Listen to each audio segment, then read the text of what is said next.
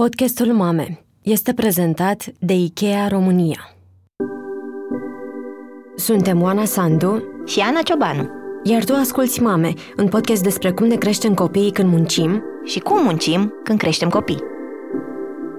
Mama, mami, mami, tati, mame.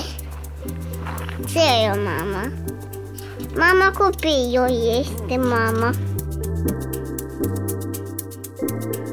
Alice Monica Marinescu este actriță. Are 31 de ani și este mama unui băiat de 3 ani. În ultimii ani, i au fost aproape în munca ei spectacole de teatru documentar despre identitate de gen și persoane trans, muncă sexuală sau migrație. Pentru ea, munca are un substrat personal, scrie despre anumite subiecte și joacă în anumite piese pentru că sunt lucruri aproape de ea, pe care încearcă să le înțeleagă mai profund și să le pună într-un context politic – își dorește ca în viitor să creeze un proiect artistic despre maternitate. Anul acesta a scris un eseu despre maternitate în revista Cutra. L-a intitulat Opresiune și opresiune și redau aici un pasaj din el ca să deschid interviul cu ea. E greu să faci pace cu unele alegeri. Eu am început să fac pace cu alegerea mea de a deveni mamă, chiar dacă uneori nu sunt sigură că a fost în totalitatea mea și n-aș putea da niciodată un sfat în privința asta cuiva care e în punctul de a decide dacă să aibă copii sau nu. Chiar nu știu. Și mă tem că aș pune și eu, fără să vreau, încă o presiune. Am, uh, am fost uh, invitată să, să scriu în, în revista Cutra și uh, tema maternității, nu știu, e ceva care fierbe în mine de când uh, a apărut uh, situația, ca să zic așa. De când ai de rămas, când am rămas gravidă, practic. Și să tot... Uh, na, am trecut prin foarte multe faze, prin foarte multe etape și uh, sentimente foarte amestecate vis-a-vis de maternitate și vis-a-vis de faptul că na, am ales chestia asta, am ales să aduc o, o ființă nouă pe lumea asta a fost o experiență foarte, pentru mine a fost și este în continuare o, o experiență plină de provocări, și o experiență grea. Adică o experiență mm, dură, de fapt, și mm, cu totul diferită de cum e maternitatea prezentată, imaginată, văzută în societate, mm, foarte departe de imaginile astea ideale din reviste, din filme, din reclame, în care se folosesc culori luminoase, pastelate, deschise, zâmbete, așa, există un fel de aură, mi se pare, în jurul maternității. Iar, un uh, rai. Cam așa, da, da, e, pare o experiență paradiziacă, plus tot discursul care vine la pachet cu asta, nu? care, na, de altfel foarte conservator, dar cre- pe care cred că îl internalizăm multe dintre noi, că te împlinești uh, ca femeie sau că cumva e așa ca un fel de stadiu superior la care ajungi, e ceva Un care statut. e în, Da, e ceva care e în tine, e ceva, da, nu știu, care te face mai, uh, mai bună, mai, nu știu, o, o, adică cred că inconștient am, am avut așa un pic toate impresiile astea sau ideile astea în cap și uh, experiența în sine, da, s-a dovedit a fi cu totul diferită de tot ce mi-aș fi putut imagina vreodată și mi-am dorit foarte tare să împărtășesc lucrurile astea, să le spun acolo și să ofer cumva altor femei un soi de recunoaștere, știi, să, să, să, să le fac să se simtă văzute. Eu nu am simțit văzută și mi-am dorit ca cu un astfel de text, poate alte mame care l-ar citi, să se simtă recunoscute și să li se spună în public greul, să li se recunoască greul. Când spui că nu erai văzută, sunt curioasă dacă um, ai simțit asta pentru că nu apucai să ai cu nimeni discuțiile și despre, despre cealaltă latură a maternității sau mai degrabă eu am, am simțit de multe ori asta când voiam să spun că e greu, cât e de greu, era așa, um, fie că erau oamenii apropiați, fie că erau oamenii mai neapropiați, um, oamenii nu prea știau ce să-mi răspund, adică mă simțeam puțin ciudat că răstorn așa cât de greu este. Absolut, absolut. Eu am fost și uh, înconjurată de nemame, adică sunt cumva așa una din puținele mame din uh, cercul meu de prieteni și uh, ca atare e, adică a fost pentru mine foarte repede, destul de clar, dar foarte greu de acceptat, că persoanele care nu au devenit părinți nu prea poate să înțeleagă sau nu prea poate să-și imagineze și mm, se luptă și mult mai mult cu, cu, poate cu stigma asta, că nu sunt, mai ales ca femei, că nu sunt încă mame și tu când și când îți vine rândul și cumva au cu totul alte probleme vis-a-vis de chestia asta, că e foarte greu să, să se transpună în locul unei mame și să poate să-și imagineze cât este de greu de fapt. Um, nu, nu simțeam că lumea mă vede în sensul ăla în care îmi vede greu, ci mai degrabă come on, ești mamă, te-ai scos, nu știu, știi, sau te-ai aranjat așa cumva, ai scăpat de problema societății care te judecă că nu ți-ai uh-huh. îndeplinit rolul până la capăt și până la urmă nu sunt și o grămadă de beneficii, adică e frumos să ai un copil, doar toată lumea spune asta, știi, e magic, e superb, e inimaginabil de frumos. Simt nevoia să sparg mitul și asta e foarte greu pentru oameni de, să, să primească informația asta. Iar uh, mame, în jurul meu am avut foarte puține și am simțit că, adică în, în micile interacțiuni cu mame, am simțit că fiecare are atât de multe lupte și atât de multe presiuni că într-un fel sau altul tot e un tabu acest greu, adică pentru că e foarte disempowering, nu știu cum să mă enervează să folosesc englezisme, dar da, cumva nu e, nu e ceva care să, să te să-ți dea putere, să, să discuți despre, aoleu, cât e de greu de fapt. Și atunci nici cu alte mame nu am găsit un teritoriu, mai ales eu la început, în niciun caz, știi, cred că nici nu uh, ne dorim așa să ne spulberăm una alteia fanteziile și atunci nu, nu, nu se discuta despre asta, nu mi s-a spus nimic. Ideea asta pe care am vrea să o împărtășim uneori că e, e greu, ce spui tu e că e complicat de, de împărtășit sau de, nu știu, de vorbit cu alte mame pentru că ea în sine nu te împuternicește, nu? Sau nu, nu construiește neapărat ceva de, nu neapărat pozitiv, dar ceva cu care să mergi mai departe, să reziști, să...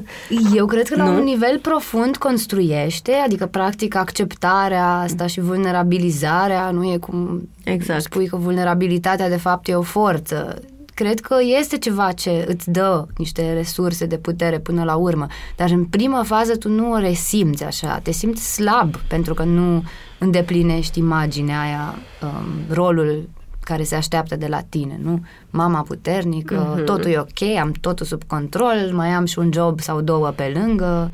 Adică, inițial, primul impuls, cred, e să resimți chestia asta ca pe o slăbiciune și slăbiciunea nu, nu e ceva bun. Ești actriță, poate că, dar îmi spui tu, ritmul de viață pe care îl aveai înainte de, de a deveni mamă era, a, f- a fost greu de acomodat cu un bebeluș inițial și, și apoi cu un copil. Um, unde, cum s-au întâmplat lucrurile? Păi, uh, în primul rând, decizia de a avea un copil a fost cumva spontană. Asta e primul lucru pe care, care cred că e important de menționat, că nu am planificat prea mult. A venit și în urma unei pierderi foarte importante în viața mea. Mi-am pierdut bunicii într-o săptămână, așa, amândoi și uh, cred că și asta m-a aruncat așa într-o criză foarte, foarte adâncă, pentru că eram uh, profund legată de ei. Uh, și atunci, cumva, da, am rămas însărcinată în luna următoare.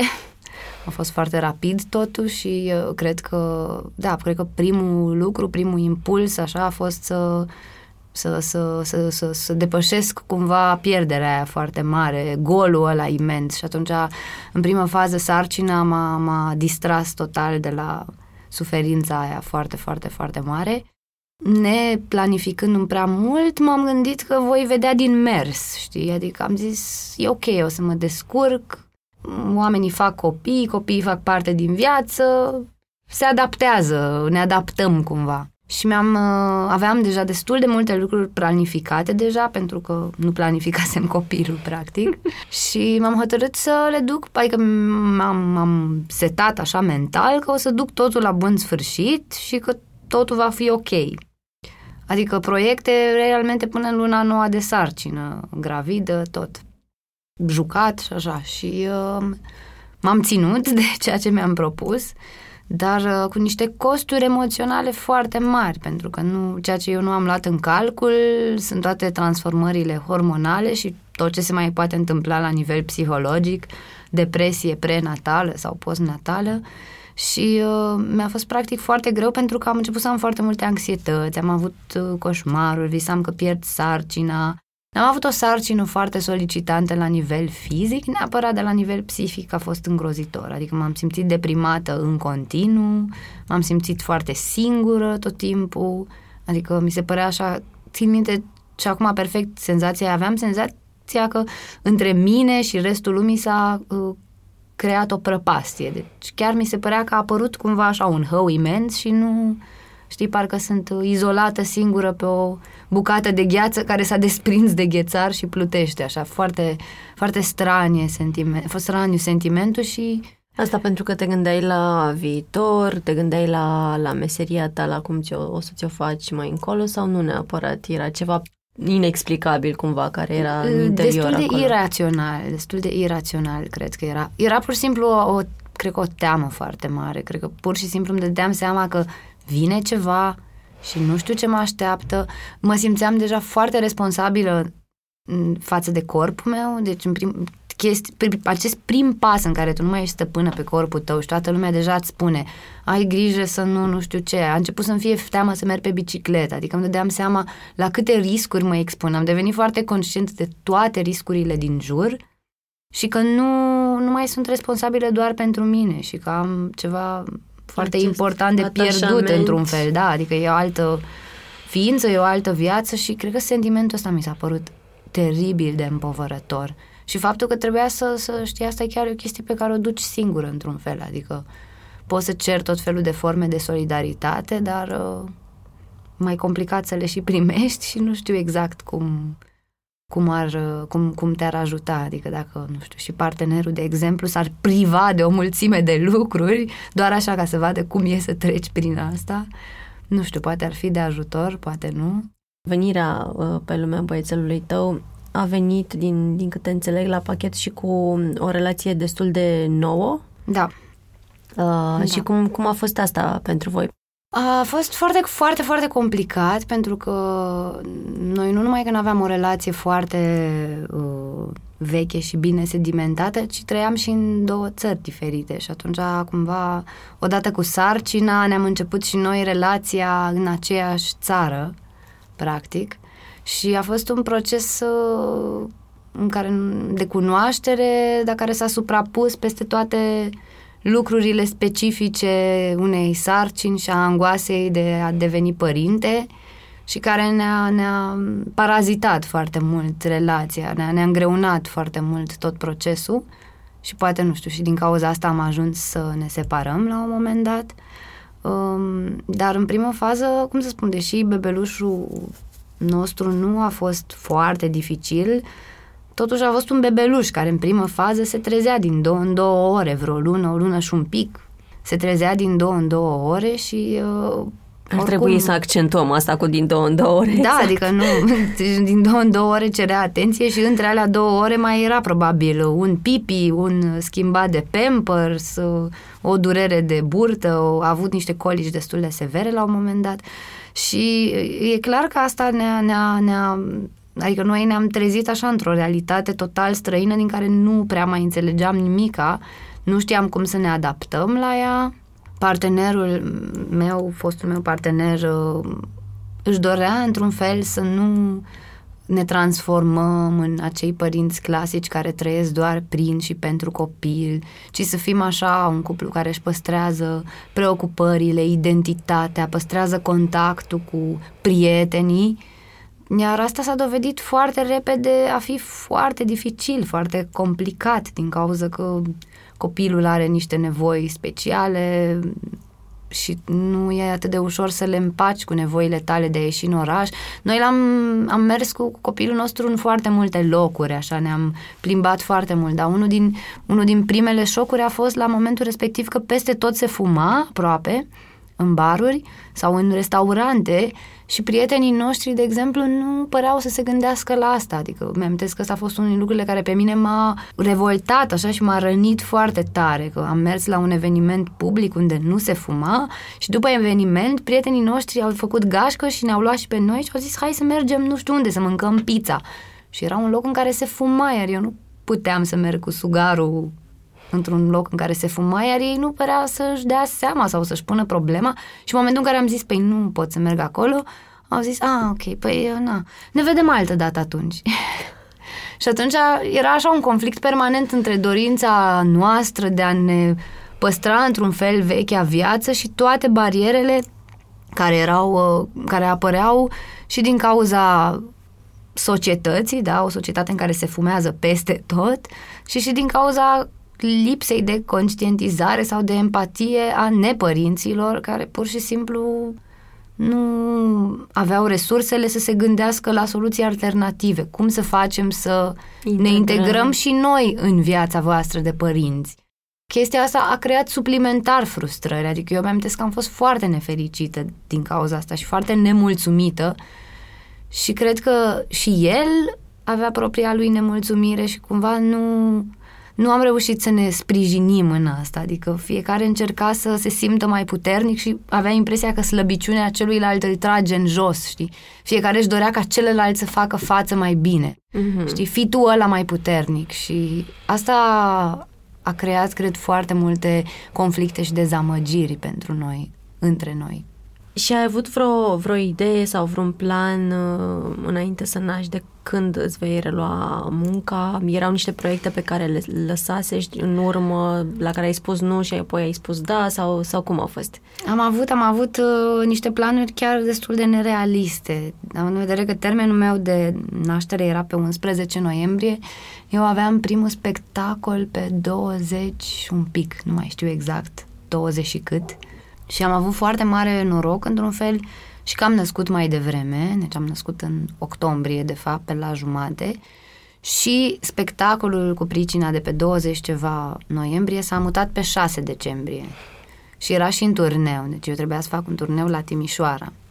Și am făcut acel turneu cu bebeluș, cu partener, adică uh, tatăl copilului m-a susținut destul de mult să fac, să, să-mi continui planurile, a fost cu mine în acel turneu.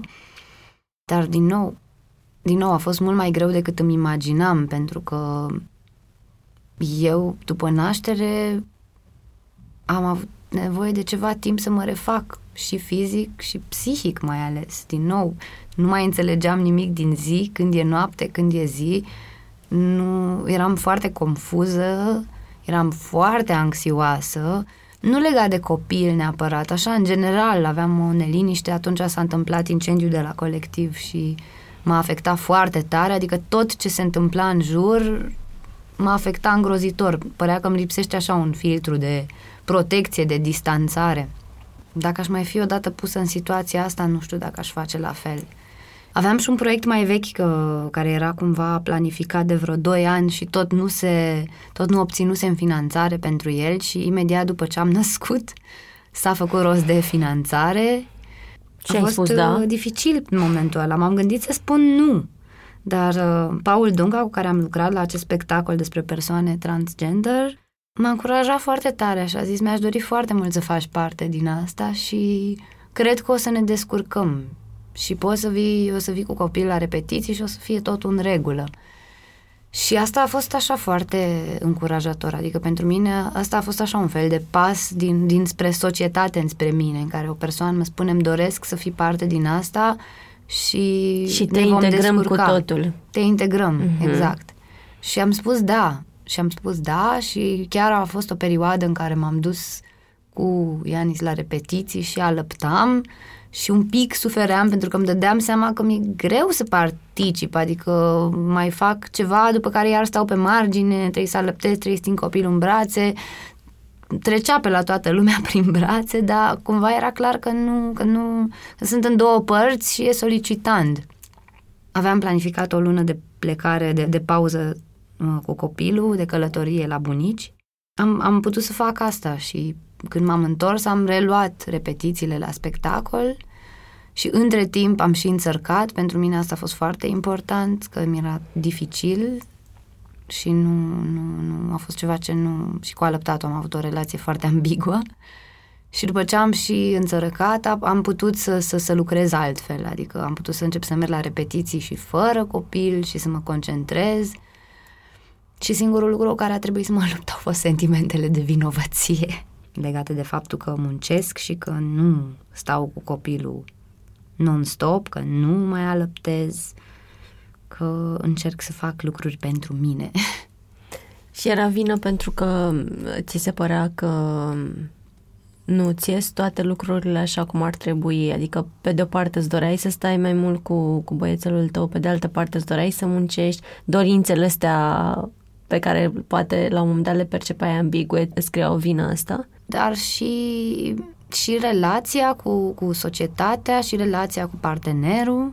Mi s-a părut că viața mea personală a avut de suferit pentru că eram, adică faptul că munceam mă făcea să fiu mai obosită, ca atare aveam mai puține resurse când ajungeam acasă, încercam să compensez, să stau, să petrec mai mult timp cu copilul meu, să petrec timp cu partenerul meu și atunci a trebuit să sacrific de undeva și am sacrificat de la partea de somn, am început să dorm mai puțin, faptul că am început să dorm mai puțin a avut consecințe asupra stării mele psihice și mai tare, adică o senzație de oboseală permanentă, tot așa de deprimare, stres, nervozitate, cumva am intrat un pic într-un cerc vicios și din nicio parte n-aș putea să spun că a venit sprijin, adică nici în, în locul în care, adică nici în locurile în care am muncit, practic, în, în cadrul lucrului, oamenii nu își dădeau seama sau nu, nici măcar nu întrebau, dar cum faci față, dar cum poți sau cum e.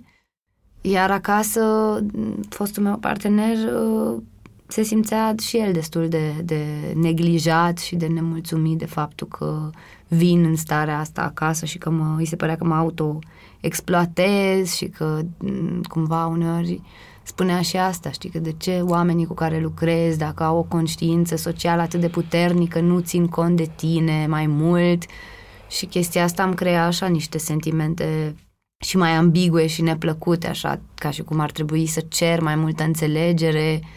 Da, Dar cumva, nu știai cum, cum să o cer. cer. Nu știam cum să o cer și nu... Aveam sentimentul că oamenii pentru oameni e greu să înțeleagă și poate au și ei problemele lor, adică într-un fel. Uh-huh. Nici eu nu-mi doream să, să am poziția asta în care zic eu sunt mamă. Și sunt deci mie mi-e cel mai greu. Și mie mi-e cel mai greu. Da, mie mi-e cel mai greu. Poate alții au uh, un părinte pe care uh-huh. trebuie să-l îngrijească sau poate au, nu știu, o rată care îi presează sau poate au uh, niște drame emoționale. Cumva tot timpul am, am, am, voiam, am încercat într-un fel, voiam să evit să mă pun în centru cu suferințele da. și greutățile mele, dar în același timp dar am tot simțit tot timpul că mi-e mai greu, de fapt. Adică simțeam că asta e realitatea, dar nu vroiam să o arunc acolo, să o expun în felul ăsta care mi se părea că i-ar desconsidera pe ceilalți, ar desconsidera luptele și greutățile lor zilnice. Publicitate. E chiar. Piom. IKEA România se axează pe atingerea unui echilibru de gen în cadrul companiei, oferind egalitate de șanse între femei și bărbați și remunerație egală pentru același tip de muncă. Salariul legal pentru aceeași muncă pentru femei și bărbați este un pas înainte spre a deveni o organizație care recunoaște că diferențele influențează cultura într-un mod pozitiv și contribuie la evoluția companiei. Publicitate. E chiar. Piom. Când Ianis avea câteva luni, uh, ai acceptat un proiect în uh, Moldova, care s-a întâmplat în, în Republica Moldova și ați plecat toți ați mutat pentru o perioadă acolo? Da, da, da, pentru cam două luni de zile am, am locuit la Chișinău. A fost un proiect la care am lucrat cu Teatru Spălătorie, o echipă pe care eu o, o admiram și o admir în continuare foarte, foarte mult de artiste și tot așa invitația lor pentru mine a fost așa aproape ca o îmbrățișare pentru că mi-a oferit tot ce se putea, adică mi-a oferit locuință, onorariu babysitter, asta țin minte că m-a mai impresionat, așa că au spus că voi avea bonă asigurată și cumva mi s-a părut uh, așa o formă supremă de recunoaștere și respect și vrem să îți facilităm toate posibilitățile ca să poți munci. Doar că lucrurile au uh, decurs cu totul altfel decât uh, mă așteptam și ne așteptam. Era solicitant, erau cam 8 ore în fiecare zi. Am avut o perioadă, cred, o zi liberă și în momentul în care ajungeam acasă începeau uh, tascurile casnice, adică organizat, uh, mâncare, lucruri pe care uneori sigur că le făcea el, dar și dacă le făcea el, în momentul în care ajungeam acasă, era și Ianis, care vroia și el atenție, adică oricum ar fi, în momentul în care ajungeam acasă, eu mi-aș fi dorit pur și simplu să mă întind și să nu fac nimic și să mă uit în gol un pic măcar. Și, de fapt, erau mai multe persoane care își doreau atenția mea în momentul în care ajungeam acasă. Sau își doreau să facem ceva drăguț, adică nu, nu trebuia neapărat să mă apuc să spăl rufe, dar, uh, nu știu, mi-amintesc că partenerul meu își dorea să mergem în parc sau să facem lucruri. La șapte după masa când ajungeam eu acasă și eu uneori pur și simplu nu mai aveam chef de nimic, vreau doar să stau un pic liniștită. A fost una din perioadele în care am conștientizat că am nevoie de somn și um, începusem să fiu mult mai atentă la asta. Mă uitam seara tot timpul la ceas și asta cred că l-a, l-a afectat, de fapt, pe, pe partenerul meu, pe tatăl copilului la momentul respectiv, că dintr-o dată eram mai puțin disponibilă decât până atunci. Iar în cadrul proiectului încercam să mă comport foarte profesionist, pentru că nu le cunoșteam atât de bine pe, pe colegele mele și știam, doar văzusem ce, ce au lucrat ele și vedeam cum lucrează și mi se părea că sunt foarte profesioniste și că asta este ceea ce trebuie să fac. Nu era loc de scuze sau de... Da, nu mă plângeam, nu spuneam ce mi se întâmplă, adică în momentul în care am început să am conflicte, la, atunci cu, cu partenerul meu, nu le-am spus, nu m-am dus, adică am avut am avut unele zile în care m-am dus de dimineață la repetiții și pe drum, tot drumul până să ajung am plâns pentru că mă simțeam îngrozitor și pur și simplu înainte să ajung acolo m-am șters, mi-am înghițit lacrimile, am tras era adânc în piept și am zis, bun, și acum intru ca și cum nimic nu s-ar fi întâmplat. Și asta e, eu nu cred că e sănătos să facem asta. Cred că pentru mine ar fost mult mai sănătos măcar să pot să arăt cum mă simt. Dar nu, nu mi-era pur și simplu rușine, nu știu, nu, nu simțeam că îmi permit chestia asta sau că, că ar fi în regulă. Mă gândeam că poate aș disturba procesul de lucru. În orice caz erau alte lucruri mai importante decât mine și felul în care mă simt eu.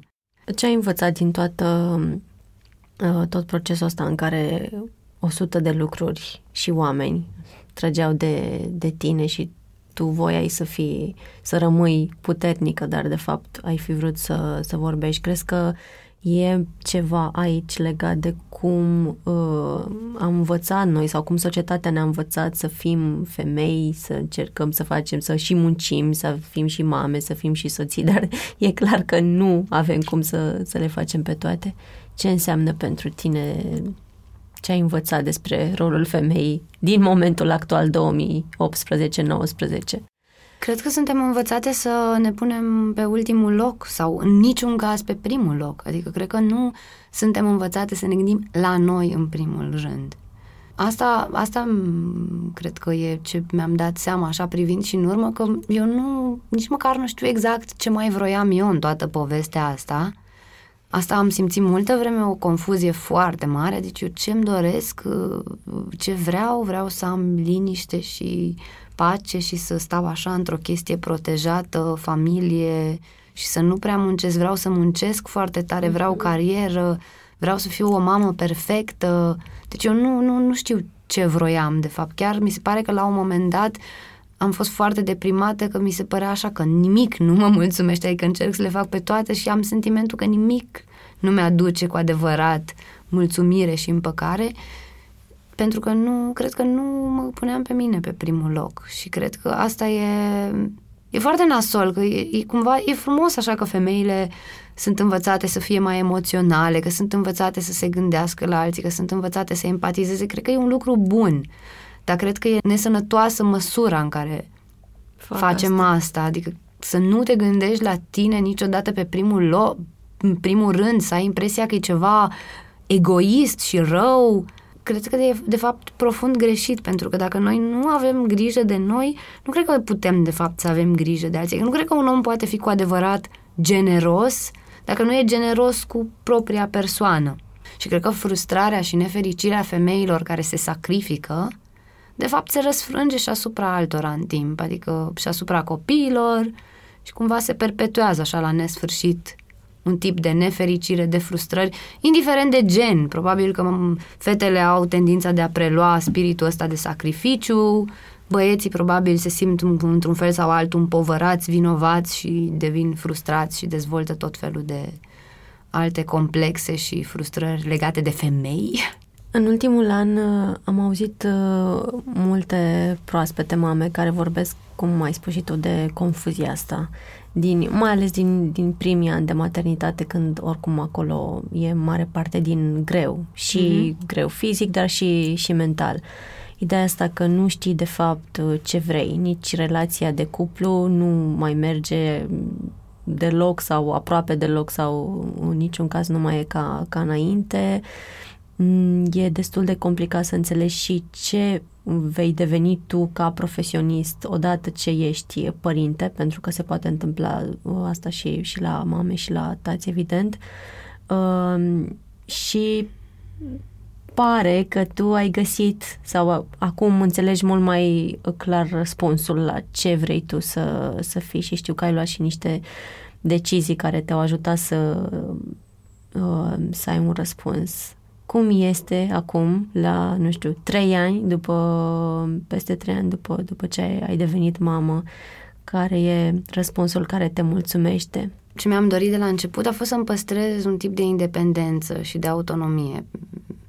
Cred că, de fapt, e important pentru femei să fie independente și autonome, pentru că dependența de bărbați le pune de foarte multe ori în situații vulnerabile și um, aproape fără ieșire. Nu aș putea spune că a fost cazul meu, dar asta e ceva ce eu pur și simplu dintotdeauna mi-am dorit, să nu depind de bărbați și să nu depind de nimeni în general. Și de aici cred că a venit și dorința mea de a munci, de a nu-mi întrerupe activitatea pentru a avea, de fapt, un soi de, de sustenabilitate financiară. Și asta e, asta e un lucru pentru care încă mă, cu care încă mă, mă lupt pentru că nu e deloc simplu în, în scena de teatru independent să faci asta.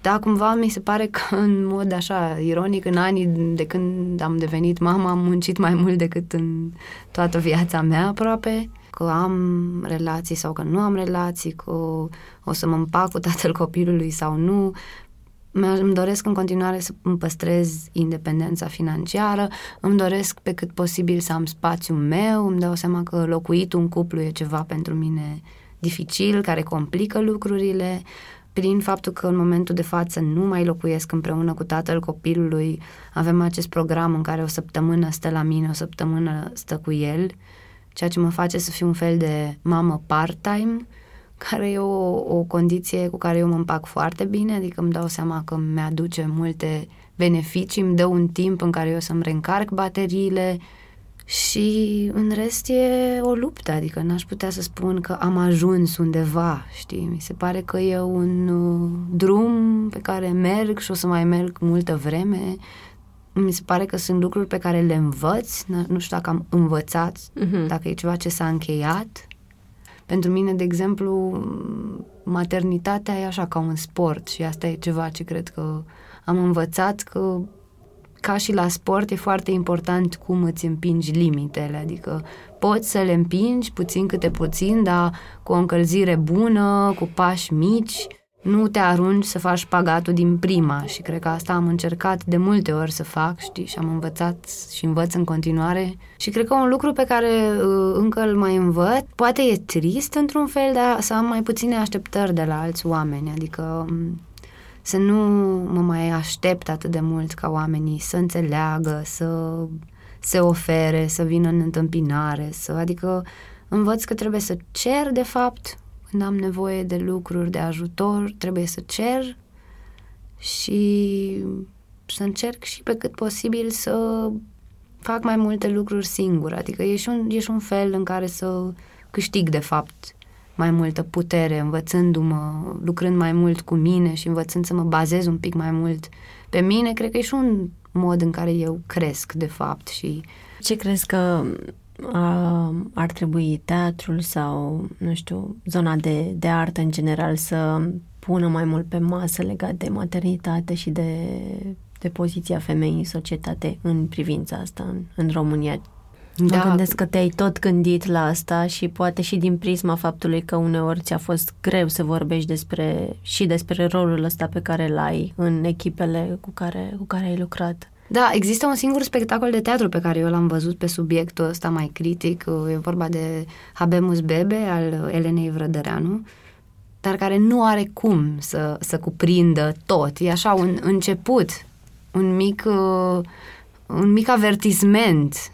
Băi, e cam greu. Eu cred că e nevoie să vorbim despre partea aia așa abisală, nu știu, eu asta simt, simt nevoia să se vorbească și despre acele cote noi ale disperării pe care le simți. Adică pentru mine să fiu mamă într-unele momente a fost așa la limită, la limită, la limită. Am avut momente în care am regretat. Cred că și ăsta e un tabu care trebuie spart, să vorbim despre cum e când stai și regreți și zici, Doamne, de ce am făcut asta? Nu o să mai fiu niciodată persoana care am fost, mă vreau înapoi. Cred că e ceva ce li se întâmplă, de fapt, foarte multor părinți, dar e pus așa în colțul rușinii, adică ne e foarte greu să vorbim despre asta, ne e foarte rușine să vorbim despre asta, ca și cum ar fi ceva um, orientat împotriva copiilor noștri, da. dar nu este împotriva copiilor noștri, e despre noi, nu e despre ei, pe ei iubim. Mi se pare că ar fi nevoie să se scrie despre asta, să se facă spectacole despre asta, să se facă filme despre asta, despre maternitate resimțită ca un eșec. Pentru că, de fapt, uh, cred că asta tot așa, știi, ne-ar umaniza, ne-ar oferi recunoaștere, ne-am dat seama că, băi, tu ar trecem prin așteptările. asta. Ar domoli așteptările, presiunea asta de mamă perfectă, de am totul sub control, totul e frumos. Nu, nu e totul frumos. Uneori sunt numai urlete, lacrimi, isterie, nervi și sentimentul că ești la capătul puterilor. Despre asta ar trebui să se vorbească mai mult, despre momente limite, despre disperare, despre sentimentul de eșec, despre regret, despre toată partea asta așa pe care o percepem ca fiind foarte întunecată, dar fără de care eu nu cred că există maternitate, decât, nu știu, în proporție de 1%, habar n-am care sunt acele femei care nu trec prin asta. Și toate astea rămâne o parte ascunsă, partea din colțul rușinii și faptul că ea e atât de ascunsă, cred că accentuează sentimentele noastre de vinovăție. Adică dacă am ști, băi, e ok, e ok să te simți ca naiba, e ok să nu mai ai niciun chef, e ok să-ți vină să dai cu el de pereți, e ok să-ți pară rău, poate ar fi mai ușor, dar nu ni se pare în momentul ăla că suntem așa ultimii oameni că simțim lucrurile alea. Mulțumesc mult, Alice! Mulțumesc și eu!